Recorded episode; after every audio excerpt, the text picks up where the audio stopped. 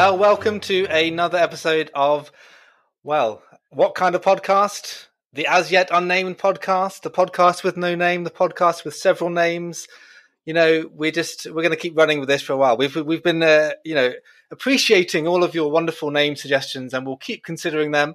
Um, any any kind of favourites that have come to mind of late, or any kind of you know recent things, Andy, that have come your way? Well, I, I, have to say, uh, Aaron, I have been singularly totally impressed by a by the creativity and b by the fact that some people, you know, there is no line in how far they will try pushing the humour. Uh, you know, David from Edinburgh and Justin from London. You know who you are. Neither of those suggestions were principal, um, but there have been some interesting ones. So um, I think hopefully by the time we get to the next show, we'll be able to sort of perhaps present three or four. And we can't really take a vote; it's not a live show, but maybe we'll have a we'll actually have a, night, a name for this podcast. So maybe in 50 years' time, we'll still have no name. We, we exactly we will be that podcast that never got around to naming itself. I'm amazed that we've gotten to episode four, to be honest. You know, without a name. Um, yeah, Michael, how about you? Anything anything come your way? Anything come to your postcode or to your post box as you? Uh... No, no, nothing yet. I quite like the three men in the podcast idea. Um, partly because I live by the Thames, so yeah, having read Three Men in the Boat, um, it's kind of good. Maybe we need to get a dog to come join the podcast. So that that would be good. Yeah, yeah. Get get them all mic'd up. Yeah, I mean we could. So it's. I presume we're just going to keep going with these opening salvos about what our name is in perpetuity, and then we'll just you know we'll always That's be right. teasing our listeners that eventually there will be a name, but it'll never arrive. Anyone? Yeah, in five years' time, we'll have made a fortune from this podcast as it's grown. We'll be lying on a beach in, you know, Antigua or somewhere, and uh, we'll still be debating what we should call this podcast. And then, if anything goes wrong, if we say anything libelous, we can just say, "Well, what kind of what podcast are you talking about?" what kind of podcast are you talking about? We don't even have a name. It's the Incognito podcast. There we are. I'm slightly worried if we stop using the first five minutes of our podcast to debate the name, people will get a bit confused because I guess by now anyone who has listened to us more than once will just kind of you know fast forward through the first five minutes to get onto the actual conversation. Uh, okay. That's right. Which means if in the future we're going to say anything libelous, we need to insert it into the first five minutes because that's the bit that people skip through to get to the real content. It's true. Of course, there will also be people who only listen to the first five minutes who don't care what we actually have to say of any content, but like, let's just hear this and then I'll. I'll uh, move on, but you know, I mean, fair, either way, like a big successful podcast, we'd have been giving you five minutes of adverts for some like plumber in Glasgow. So you know, at the end of the day, you know, this is the adverts that we didn't give because no one would be stupid enough to advertise on our podcast at the moment. Yeah, yeah, yeah. The the, the advertiser, there's a plumber called Michael Ots who can come and you know do all sorts of things because he's lost his job uh, for libelous speech on a podcast. So there we are. I'm the worst plumber in our rental flat. We've had nine water leaks in the space of the last twelve months. So um, yeah. Not caused by ourselves, we hasten to add, but uh, it's not. Well, story. on that on that bombshell, Aaron, right. what are we supposed to be talking about this time? Well, yeah. So, so actually, uh, moving on to our actual content. So, for those of you who have skipped the introduction, uh, and you're welcomed by real conversation at this point, um, we're discussing actually quite a tricky topic, um, a sobering topic, which is when Christian leaders fail. Okay, when Christian leaders fail. We're looking at this kind of broadly. Uh, of course, any of you who are familiar with recent um, situations will have seen and know about. I don't think anyone who can't know about uh, the Ravi Zacharias uh, scandal. For those of you who don't, just go and Google the name and it will come up with a thousand podcasts who've already spoken about it, most of which introduced themselves by saying, I wasn't going to say anything about the Ravi thing, but all of my listeners have told me I must say something on it, so I will. So, uh, you know, fortunately, we don't have that many listeners to kind of tell us uh, what our take is on it. Um, so we're just deciding to try to say something on this issue, but really on, in a broader sense about leadership in general. So we'll try and engage a, a few of those little topics. But I would like us to start with the Ravi thing, if we can, because especially both of you, Michael and Andy, have had um, sort of interaction with um, RZIM Ministries directly as evangelists. Um, it'll be interesting just to hear um, your reflections initially and any kind of sort of takeaways that you think would be helpful. So, Michael, why don't you just kick us off? What's your sort of how did you respond to the whole thing and any kind of thoughts? Yeah, so, um, so I found it a strange one um, in that I never met Ravi. I don't think I ever heard him preach live. I don't think I've ever read one of his books in you know in completeness. Um, but having said that, you know, I know loads and loads of people who work with RZIM. Some of them are good friends. Some of them we've done missions together. Um, and um, I would have popped into the RZIM uh, offices in Oxford and and had good relationships with folks there. So so it's a weird one because with Ravi himself, I didn't feel I had any connection, but with the organisation, a lot. Um, so obviously, as revelations started coming out, particularly over the course of the last few months, um, just a real sadness, um, uh, a sense of shock initially at the stuff, at the magnitude of the stuff that was coming out, um, and then obviously the thoughts of how that would then impact upon others um, who are then caught up. And I guess that's one of the difficulties when you have an organization with someone's name right at the top of it. Um, that has massive mm. implications for everyone else um, within it. So, yeah, it's been it's been incredibly sad, really, um, looking at that and thinking how has this happened. I guess personally as well, kind of looking back, thinking, you know, given that there were obviously allegations that came out in 2017, and also allegations before that, even about his credentials that have been spoken of, it's made me kind of think, mm. given that this stuff was out there, why didn't I ask more questions? Now, in a sense, I didn't work for the organization, so I could say, well, I, I didn't need to. Um, I wasn't being employed by them, but at the same time, you know, are we too easily led to just trust that everything is okay in a situation, even when things start to smell, smell suspicious? And I guess it's made me more or question really like you know we need to be really careful on that um, uh, the trust that we can have um, and and maybe we do need to ask more questions sometimes even though that can be painful. But uh, yeah so it's been it's been sobering it's been it's been sad and i've just found myself you know praying for the victims you know so many that transpires um, and thinking of them and also the folks who connected to it uh, more strongly than I am as they kind of come to terms with what that means for themselves, for their ministries, for their future. Um, and uh, yeah, so it's been tragic, really. Yeah. Yeah, thanks, Michael, for sharing that. Um, I mean, it's interesting. You hear, as I said, there've been so so much reflection, so many blogs and podcasts on this issue, um, and that that theme comes up again. They just the thought that this was not a, it wasn't possible to think that this was true when the allegations started coming out. But then, as they get pieced together, for myself, li- listening to the stuff about the um, academic credentials as an academic, I remember thinking that's a bit weird. This is for those of you who don't know him, I guess posturing that he had more uh, academic accolades than he actually did. You know, I, am an Oxford professor when he um, had done kind of visiting lectures at a hall, a, a hall belonging in, in, Oxford rather than particularly affiliated with the university.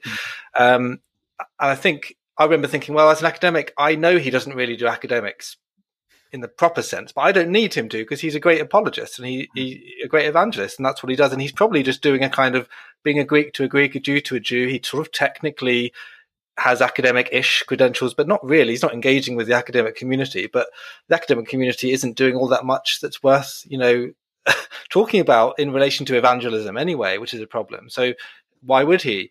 Uh, so I guess I, I, kind of just sideline that. But as you say, the things build up and then they become, um, you know, insurmountable by the end. But it, it, it, some of the issues we'll talk about are systemic, aren't they? That um, uh, relating to institutions and, and, and the church. How do we actually um, face these kinds of questions when they come before we hear all the information and it's easy to pile on mm. um, on social media and all the rest of it. Mm. Um, and, and, obviously, this isn't a kind of inquest into it. You can go and hear a million other podcasts about that. But Andy, have you got anything to say in relation to this? Um, you know, relating to how we as Christians respond to these allegations and and uh, and how the church might do better in future. Yeah, it's an interesting question, isn't it? Isn't it, Aaron? I mean, to go, you know, for my my two pennyworth, I was slightly more connected to to RZIM back in the day um, than uh, than Michael was. So I was their Canadian director for, two, for 2010 2016, and that was actually a fun gig because it was that was a fairly independent kind of setup. We were pretty independent of the uh, of the of the US mother kind of shit and left to get on with it because America always has a slightly strange relationship with Canada anyway. Um, and then I left in in 2016 for a whole number of reasons. One of was a tendency to ask the wrong questions, and I ran a little bit into the some of the cultural stuff around the organization. I think there's some bigger cultural pieces around around RZIM, if I'm honest. Um, and then it was interesting when, of course, the, the credentials piece broke, as you referred to there in 2017, like you, because I'm I'm not an academic, but I've got an academic background. I've got an, a doctorate. I do do visiting lecturing. I'm always very careful to get that right, and only you know I'll only talk about my having a position if it's also on the organisation's website. That's my gold standard. Um, and looking, going, oh, that's a bit odd. But I think at that point I was still quite raw with the way that I'd left RZIM, so I sort of confess I didn't look. I mm. just ignored it and kind of moved on. Then the stuff broke with with Lori-Anne Thompson, this Canadian woman who Ravi had uh, had groomed and had this uh, this uh, you know inappropriate relationship with and, and abused and all kinds of other things. And I remember at the time thinking, well, this doesn't look good at all. But then I was blindsided. I think I was blindsided by the fact, of course, that the Thompsons led with this request for a lot of money from Ravi, and that allowed Ravi's defenders to go, "Oh, look, see, they're just extorting. They're just extorting. Mm. You can't trust them." And that I think did hold some traction. And then my mistake was I then trusted people. I remember talking to uh, my friend Abdu Murray, who's still you know on the senior leadership team with RZIM, and you know calling him up and going, "Dude, what's going on?"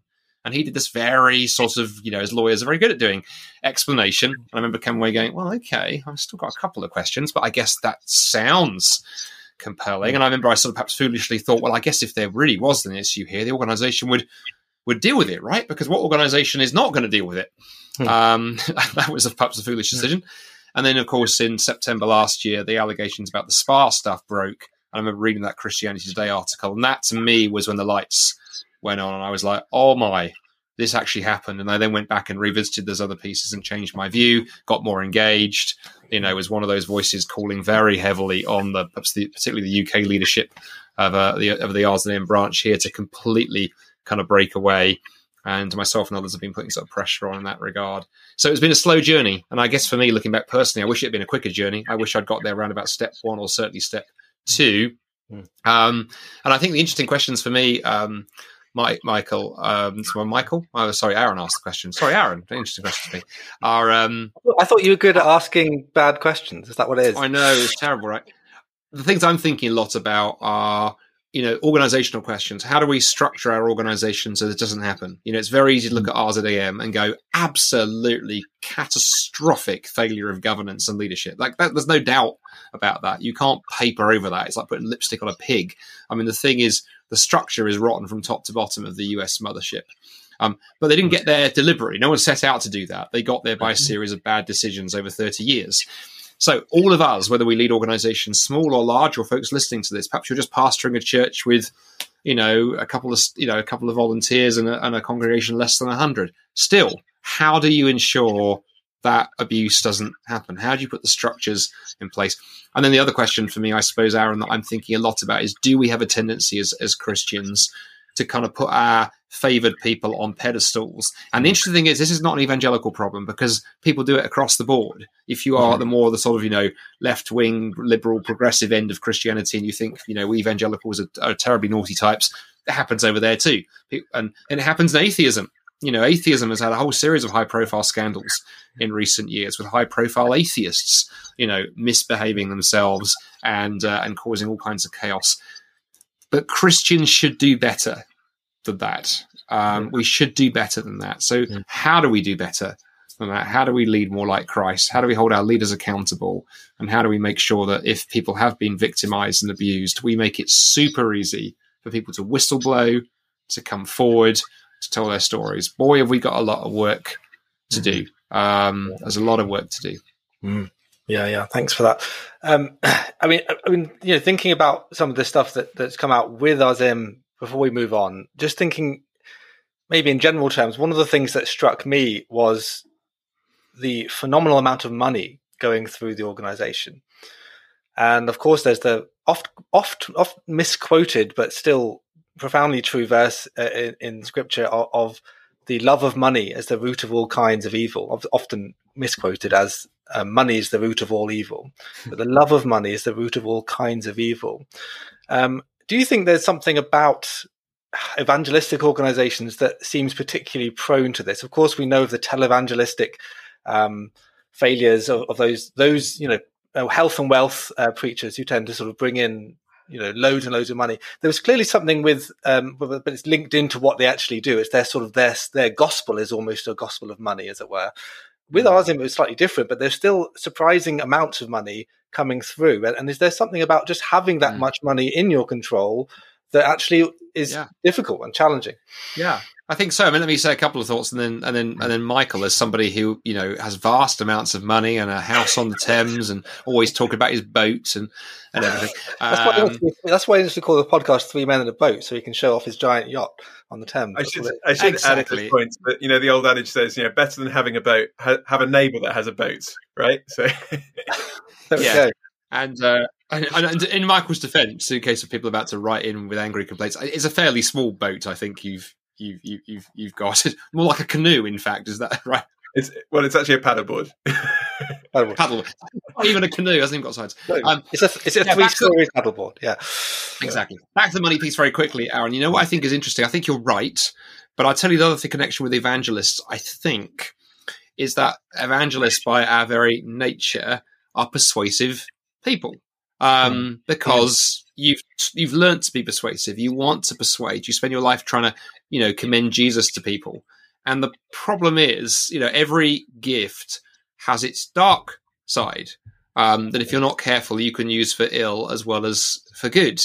And I mm. think the problem is when you're someone who's charismatic and persuasive and engaging, the danger is that you can use that to persuade people in unhelpful, inappropriate ways. I mean, you know, I remember learning this early on in my married life because I would try and play apologetic arguments with my wife. You know, we would be having a, a, debate, a discussion as husband and wife over something, and I would suddenly be bringing in philosophy and all kinds of things. I remember Astrid would often go, "Hang on, that's not fair," because I haven't been trained that way. She's got brilliant other skills, but she's not a philosopher. And she would quite rightly call me up and going, "Don't you dare start trying to use philosophical rhetorical tricks to win an argument. That's that's not fair." And she was dead right because it was it was totally inappropriate use of that particular uh, that particular tool. And um, now, thankfully, she dinged me around the head, and I don't do it again because a couple of dings around the head you learn quite quickly.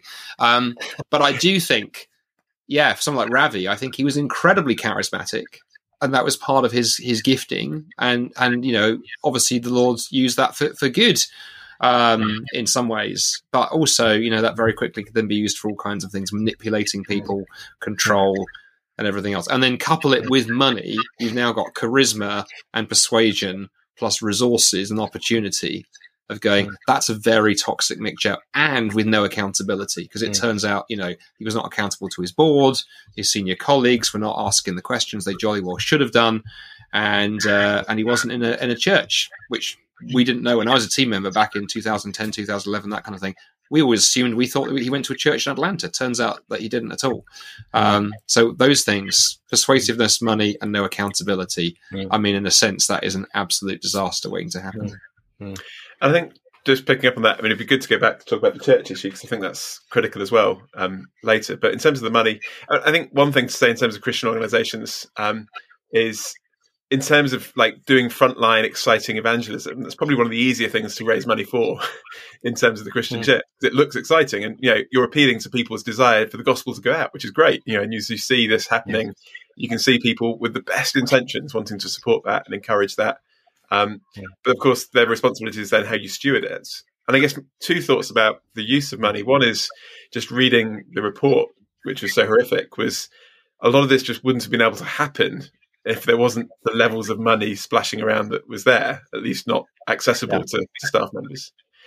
But also, I guess, in terms of accountability, if you're working for an organization and being paid a very, very healthy salary, as it turns out that quite a number of senior leadership were, um, there is a temptation to maybe not want to believe reports about the leadership of that organization or problems mm. with the, senior leader of it, mm. Um, because actually, where else are you going to go? Now, I'm not saying that it was done, you know, um, overtly for that, or you know, people would even consciously think that, um, but actually, if you're in such a situation where actually, you know, well, someone said, you know, you're not going to bite the hand that feeds you that kind of kind of that kind of money. So, so actually, mm. if you're getting loyalty by paying people over and above there's just a danger there, isn't there? Um, mm. if, if, if that's the reason why people want to stick with you, I'm not saying that is the reason. Yeah, and there's lots of wonderful people within it, um, but there's just a danger there as well. Yeah, no, that's really helpful, and I think that's right. That the fact that even if it's not overtly pronounced, I think there can be self interest involved, even in deceiving oneself. Uh, that if you asked questions or or, or did some digging, um, it would be worse for you to lose your job because you're useful for ministry. You could certainly think, well, this might be quite bad, but if I actually ask too many questions, um, I will lose my job or something, and therefore I wouldn't be able to be fruitful in this kind of ministry or that. Mm. There's all sorts of things, and no doubt that's the, you know, when the people who are deceived themselves, who are perpetrating abuses like this, no doubt go through processes of rabbit hole self deception that what they're doing is somehow okay, that how they can live this sort of double life and and justify it, which which sort of leads on to the issue of um, spiritual abuse, uh, which obviously came up in the Ravi case significantly. Um, but it's a term that is quite hard to define. I know there's organisations which speak into it and are experts in it almost, but I think it can be banded around in an unhelpful way. Now, in Ravi's case, it would be the spiritually spiritual abuse by almost baptizing what you're doing even with the person that you're abusing, to bring God into it, to pray with the victim, this kind of thing, and say this is all connected to the ministry. Don't talk about this because it will undermine the ministry. Um, there's that kind of horrendous level. We, we had similar things with Jean Vanier, um, praying with with um, people and sort of saying that God is okay with this and speaking with this tremendous authority which can't be sort of questioned in a one-on-one mm. situation. Um, but then you have that that term bandied around to anyone who is showing authoritative leadership. Um, in any sort of sense. So, so, Andy mentioned earlier the danger of being charismatic. Mm. Um, of course, the, the, opposite problem would be that then we just promote people to leadership who are not particularly charismatic or persuasive, and look at what might happen. Um, and so we might be scared of of strong leadership or authoritative leadership, visionary leadership, whatever you want to call it, which has often been the kind of knee jerk response to these kinds of issues. You know, we've had um, an, an, example from the States would be probably Mark Driscoll from a number of years ago. Now, certainly nowhere near the levels of Ravi in terms of what he had done wrong. And in many respects, has probably been given a harder press than was actually fair, though he was clearly did some things that were not helpful and was overly executive in his use of bylaws and um, non-disclosure agreements and all the rest of it. But ultimately, he was just very, you know, had a very clear vision, single-minded, and was not prepared. You know, was happy to tell people where to go if they didn't agree. Now we've had leaders who've done tremendous things in the history of the church, who've done similar, who've led in a similar kind of way. We think of the Salvation Army, William Booth, Methodism, John Wesley. If we knew more about them in their day to day, we might be saying that they're spiritually abusive as well. And then what do we do with Methodism? What do we do with the history of so many of these leaders who have strong characters and are charismatic, God's given them a certain gift, they've got some edginess to them. Um, how do we deal with that when we have to deal with the problem of um, keeping these charismatic leaders accountable? Anyone want to have a go at that? Straightforward question. I guess I just begin by saying, and then um, I'll pass to Michael for the, the spiritual. Perfect podcast chat, that is. I'll begin by saying. I'll begin, yeah. I'll begin, by saying, and then I'll pass it to my esteemed colleague. Um, it does occur to me, of course, this is not just a Christian issue.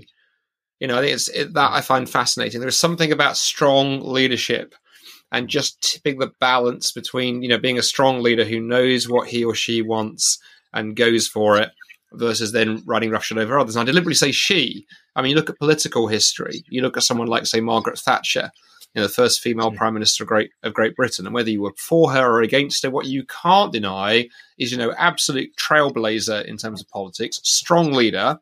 And if you read the sort of three volume biography of her that came out over the last kind of 10 years or so by Charles Moore, which, you know, even The Guardian, which is no fan of Thatcher, says is probably one of the greatest political biographies mm. of the last hundred years you know, he, Charles makes the point. I mean, early on, that that leadership style she had was phenomenal because it got things done, it brought mm. changes through that needed to happen. But then it tipped over into not listening, being egotistical, you know, um, thinking she knew the answer to everything, never consulting, never being accountable, and that was partly what led to the meltdown and the explosion and the kind of night of the long knives and, and goodbye. Yeah. Or in the business world, you might look at say, you know, one of my business heroes, I think Steve Jobs, founder of Apple. Mm um, you know, feet of clay when I say one of my business heroes, because you go, the guy, you know, was single minded in the vision he had, you know, revolutionized four or five different industries. Most people, if they're lucky, get to revolutionize one in their business career. He, he revolutionized at least five.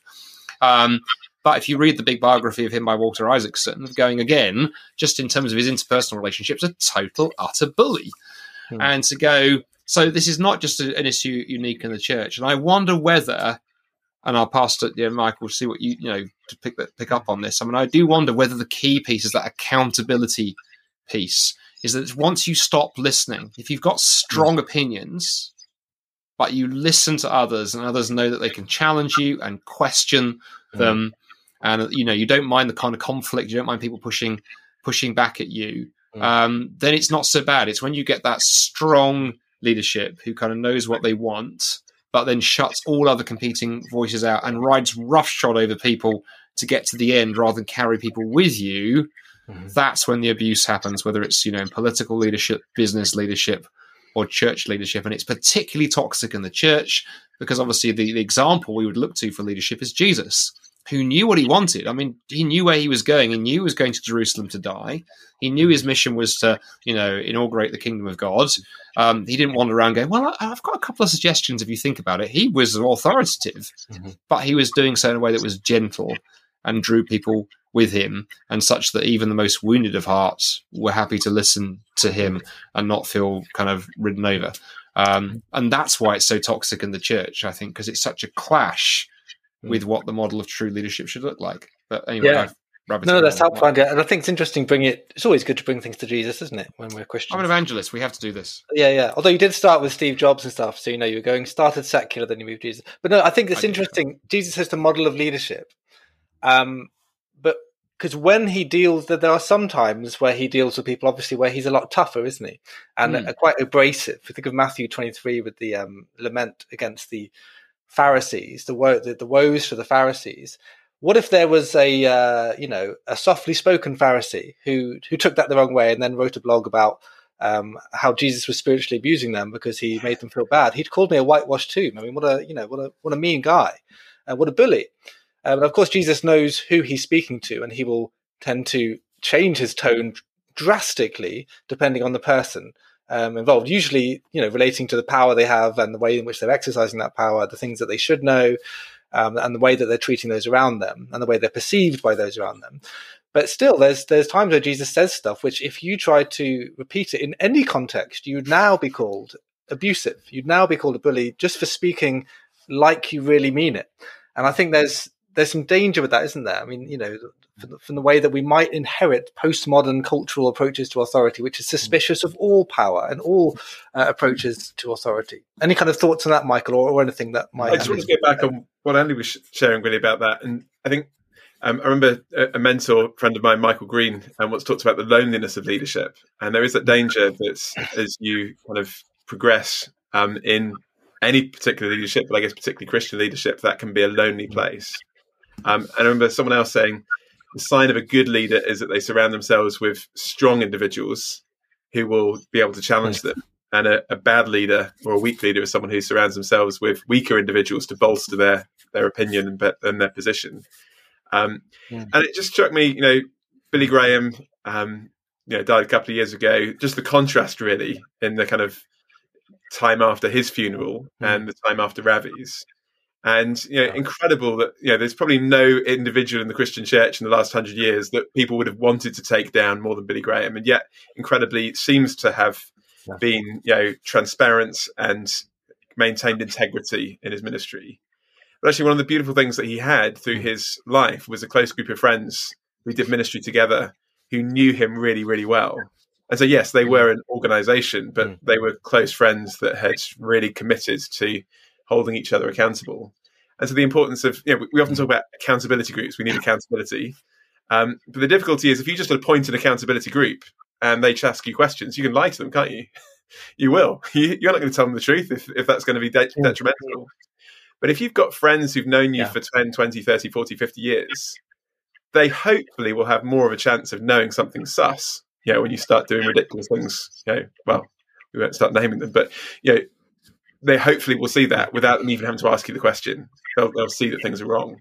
Whereas if you've just got a kind of a group of people that you've drafted in to kind of tick the box of accountability, there's quite easy ways to get around that. It'll look right, but actually, mm. so I, so I think you know, do we need accountability? Mm. Yes, but but actually, what do we need most? We need friends who know us, who are close to us, yeah. who are strong enough to be able to challenge us.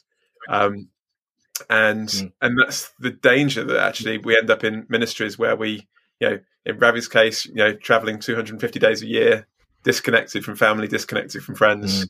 no one really knowing what he's doing, where he is, um, and just massive, massive dangers in there. Yeah. Yeah.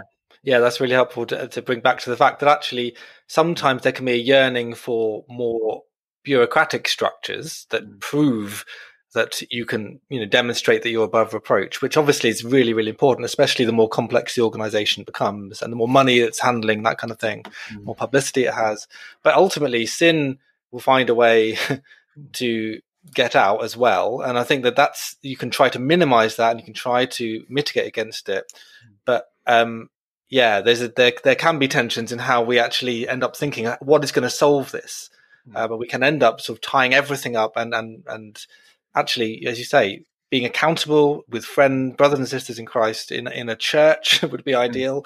Um, you know, in ways that we're actually that this can happen in a more organic way, but still with structures that are appropriate uh, within that, but not not in the sense that you have to have all of these sort of new laws in order to mitigate any possibility of, of sort of free action because you don't want to, you want to avoid sin. I just want to um, take us well, I know we're sort of over time, but now we're over time. I want to throw a curveball, which really opens up several cans of mm. Worms. We talked about cans of worms last time. Here's a here's a super can of worms, an uber can of worms for you. Um, Michael, you just mentioned legacy, right? Relating mm. to Billy Graham, we can see Billy Graham's legacy, and um, it seems to be untarnished, which is wonderful. Um, and of course, he was very scrupulous in the way he went about things. He never, you know, the, the, the Billy Graham rule of never being um, alone with a woman um, um, for a significant period of time without anybody else there, like in an elevator or anything else.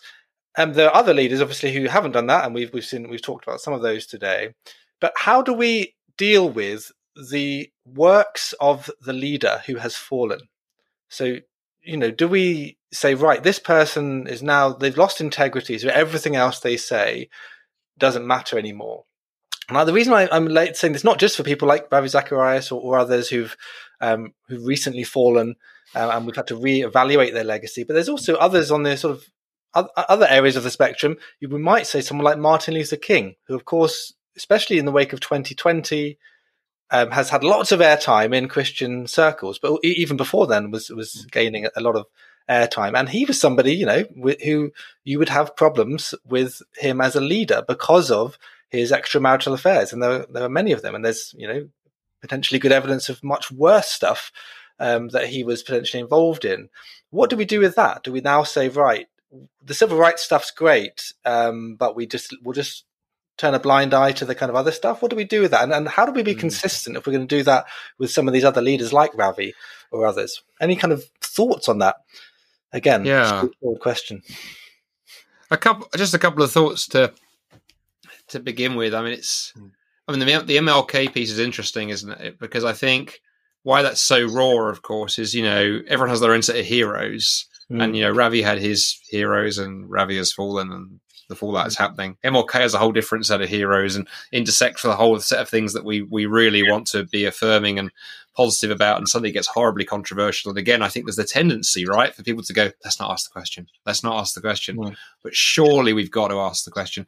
And I wonder whether part of the answer, and it's only part of it, um, Aaron, here, is that just like there's a tendency in some parts of culture right now to you know to sort of you know rub the past clean so we've got you know certain kind of movements in society who are like you know throwing statues into into lakes and you know trying to rename streets in london and if anybody had even some remote connection something dubious in the past you know mm. even if they're innocent we still go no no no we're going to scrub them because like their grandfather owned slaves or whatever yeah. maybe we just need a more honest conversation about the past in which case it's okay. Let's talk about say MLK and the and the stuff that he did in terms of civil rights, which is phenomenal. You know, I've I've never actually I've, I've read some of his stuff, but I'd never read Letter from Birmingham Jail, and I just read that actually just the other week because I thought, you know, I finally actually need to read that document, and was reading it and reflecting on some of this stuff and thinking, you know, what we need to do is be honest and not, you know, either put our heroes on a pedestal or trash people entirely, but find a way of going, let's tell the truth. Let's tell the truth about history. Let's tell the truth about individuals. And of course, that was the approach that for things like the Truth and Reconciliation Commission in South Africa, to mm-hmm. rather than try and divide the world into heroes and saints, recognize mm-hmm. that actually it's a much more mixed picture. So we have to do the truth telling. You know, don't live by a lie. tell the truth. And then you can decide, you know, once you know, well, this is some of MLK's background, this is some of Ravi's background, this is some of Jean Vanier's background. But they also did some good stuff as well. And here's the good stuff. And if you're still happy to, to look at that, given you know no more of the biography, then so be it. Mm. The one qualifier I would add, particularly on the Ravi stuff, because it's tied in with the spiritual abuse. And I don't know the answer here. It's just I think I thought I've been leaning into Mhm. is you know I've got some of Ravi's books on my shelf largely because I you know I got I got a few when I was on staff years ago because you sort of felt you know kind of shooting off and they were freebies. Let's be honest. Um, you know, I haven't. I've read a couple of them, others I haven't, and I have looked at them often, going, "Man, should I just take those off and pulp them?" And I'm probably getting close to it, to be honest.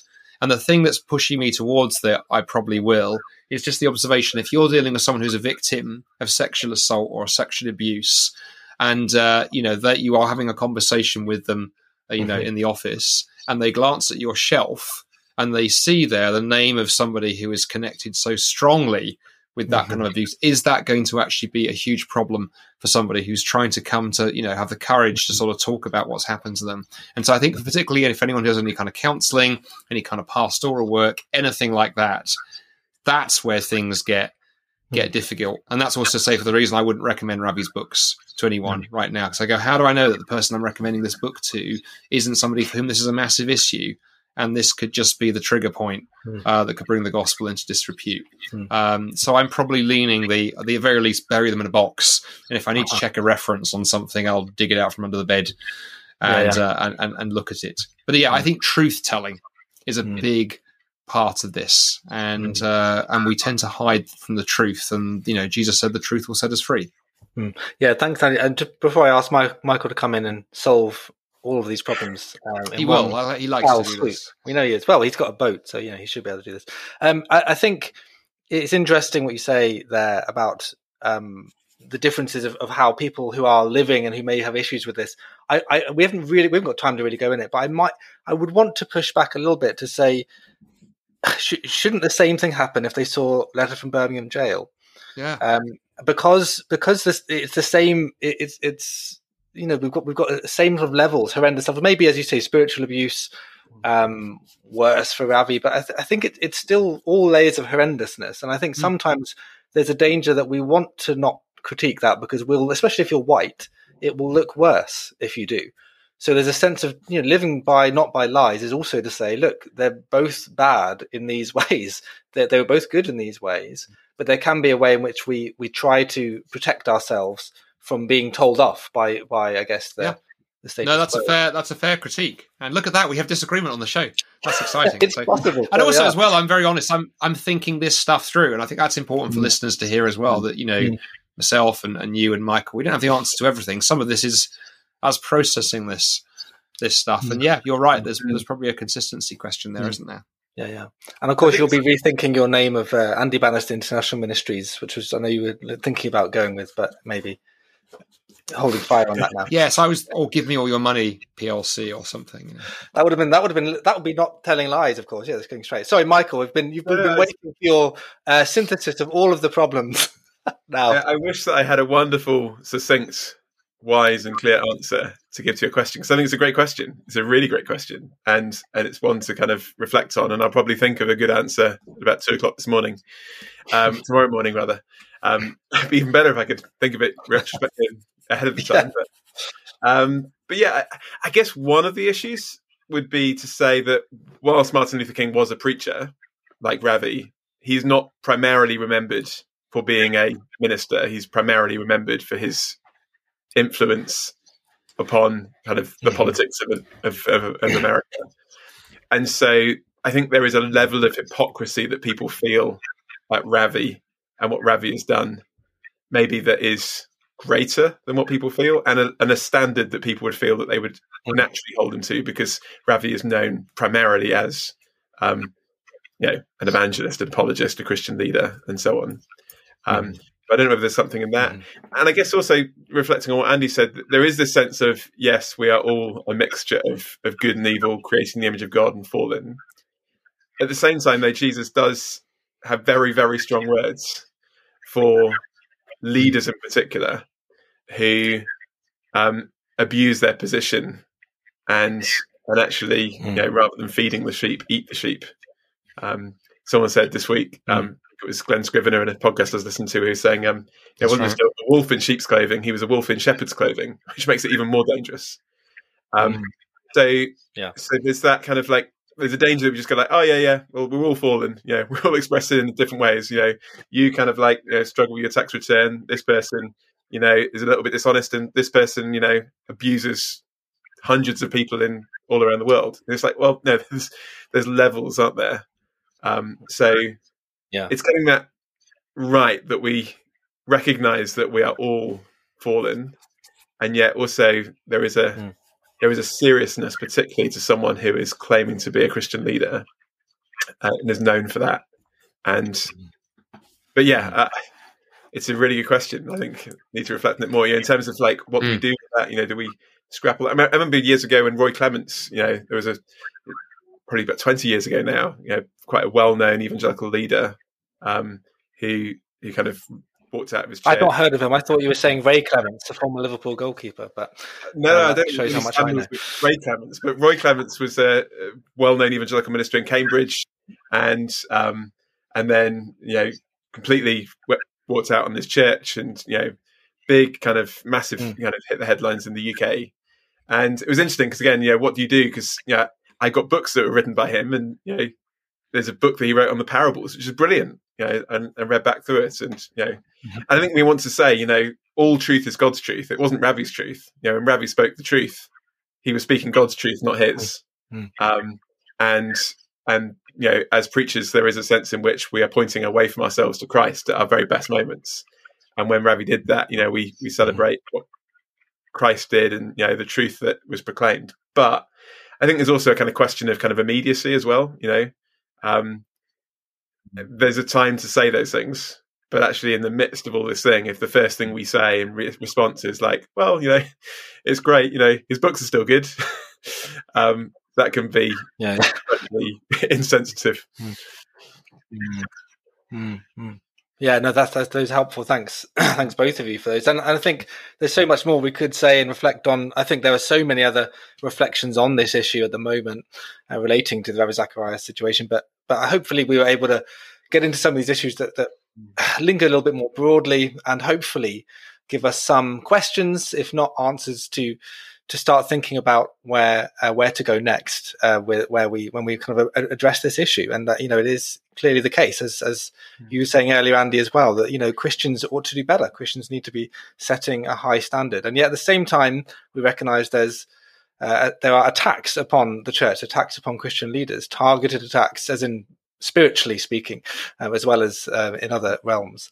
Um, and I think we need to be wise to that as leaders ourselves in whatever capacity uh, we are ministering or, or evangelizing or leading or whatever we're doing. And that's clearly something we can see the amount of failures we have seen in leadership that nobody's immune to um, certain kinds of attacks and temptations. So, whatever we can do to encourage uh, fellow leaders in that way to speak truth and to live truth, uh, we ought to be seeking those ways as, as best as we can.